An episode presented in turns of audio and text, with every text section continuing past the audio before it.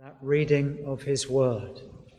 Well, I want to think devotionally tonight for just a short time before we come to prayer to this seventh letter to the church of Laodicea.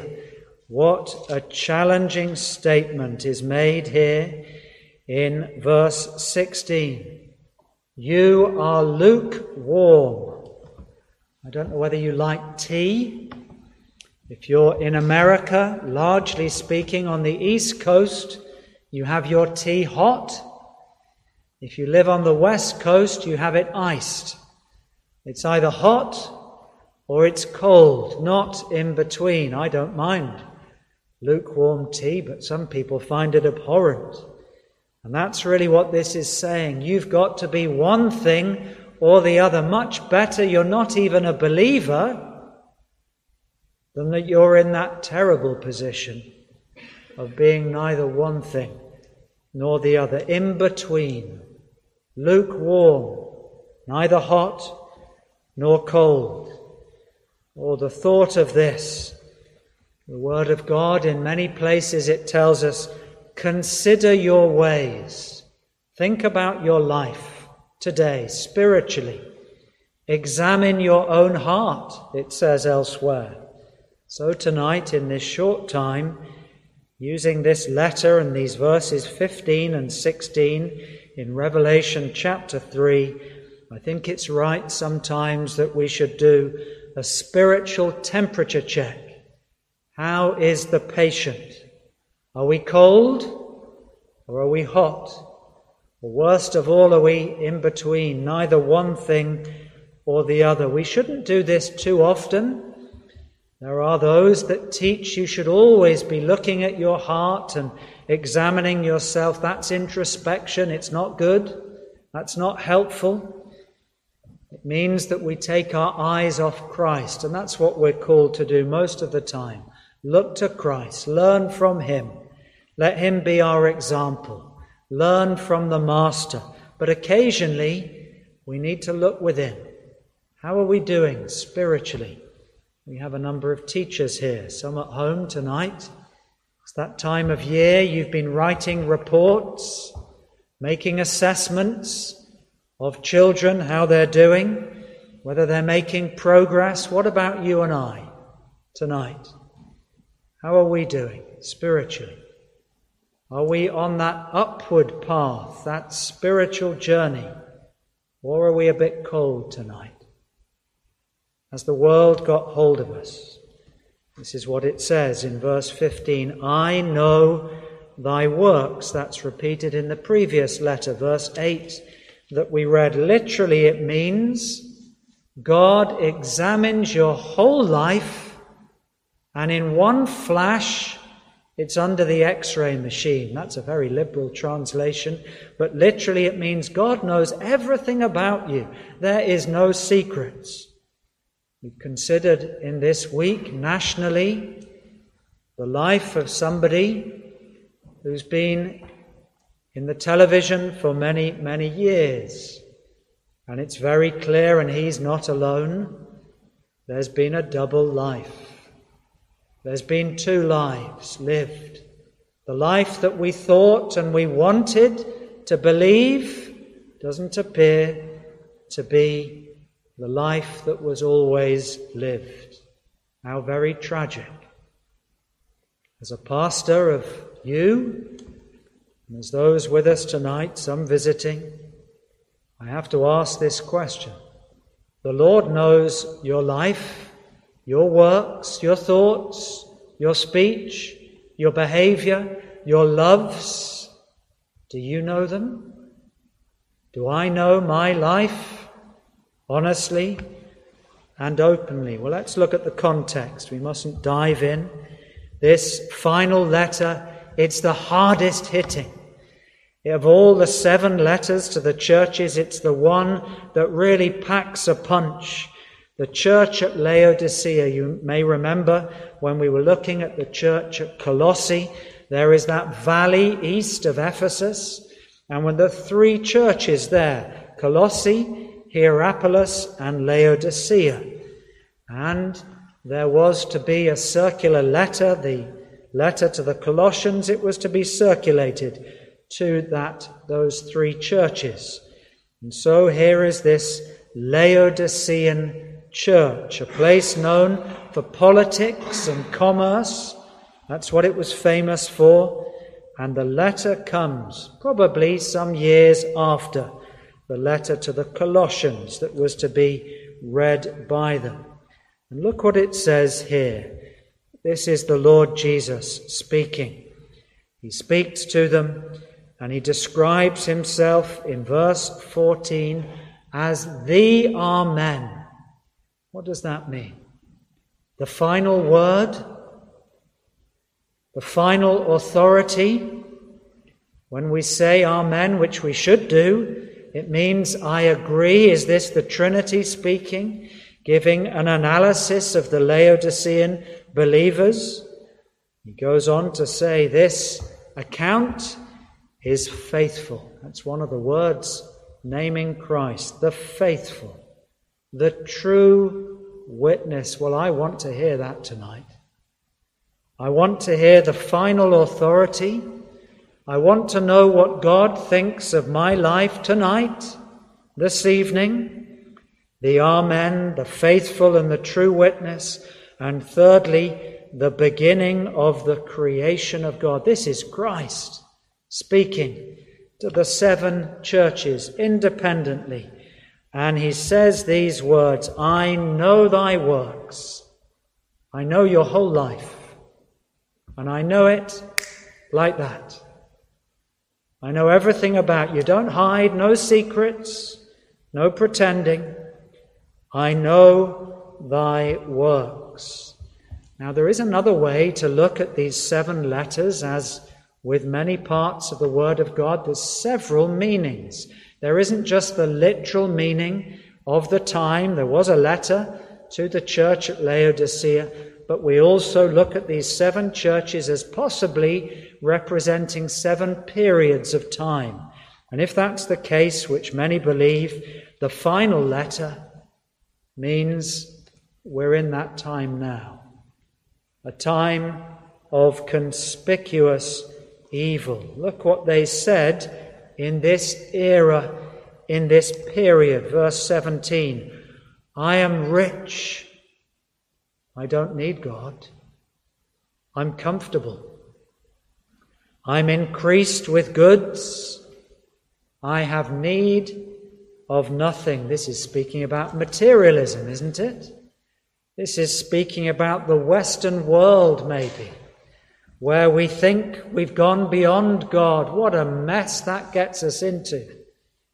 Don't like to keep mentioning what's happened in the last few days, but just look what happens when you throw the law of God out the window. The law of the God is perfect. The law of the Lord is perfect, converting the soul. You throw out God's laws. You say, I'm rich. I'm well paid. I've got much goods. I have need of nothing. I don't need God. I don't need His commandments. I don't need His word. I don't need His ways. You will end up in a terrible mess. And that's where we are as a nation. In the Western world, we are in the Laodicean age. Maybe, probably, the final age, materialism. The God that we have invented an idol of self, an idol of stuff, an idol of our own making. And it has a terrible effect. So let's look tonight. Just one more verse, and then I want to come to application devotionally. Verse 18 Does this sound familiar? I counsel thee, this is slightly ironic to buy of me gold tried in the fire. They're so wealthy, and yet they're saying you need to buy gold. No, isn't this speaking of Isaiah's prophecy? And he says, Come buy without money, without price, that which is choice gold. What's gold? It's Christ, isn't it? It's Christ, it's His Word. It's His truth. It's His laws. It's been tested and tested and tested in the fire. And it says, let's ignore your riches. Come to me. I counsel you. I urge you.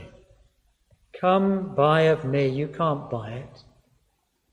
What it means is give up everything else and come and buy Christ without money, a price that you can't afford, and you will be rich. This is a picture of conversion, is it not? A white raiment, you've been made pure and washed that you might be clothed. This is the Christian.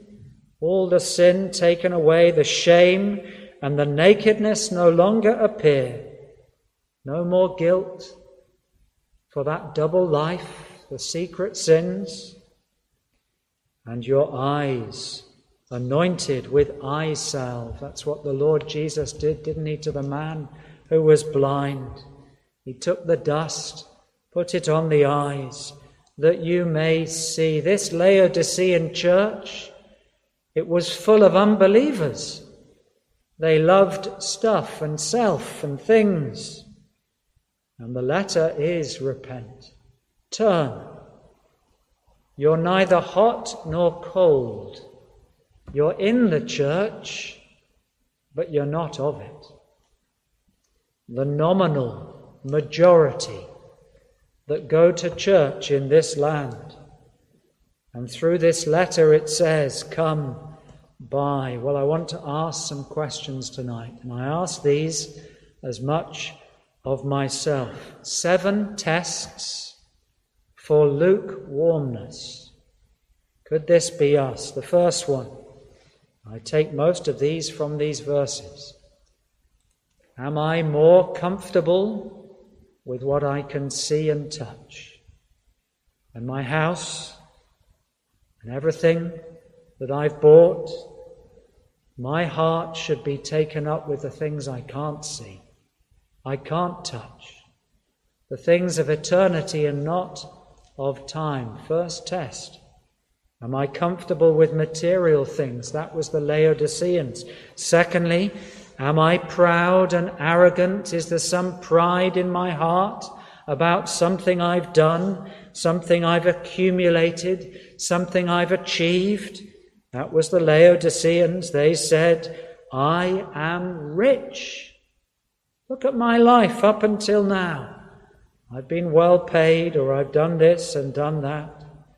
The third test Am I concerned chiefly for God's truth? If I was hot, if I was all out for Christ, I would love His Word. I would defend His Word. I would meditate upon His Word. Day and night, when I wake in the night, God's Word would be in my heart.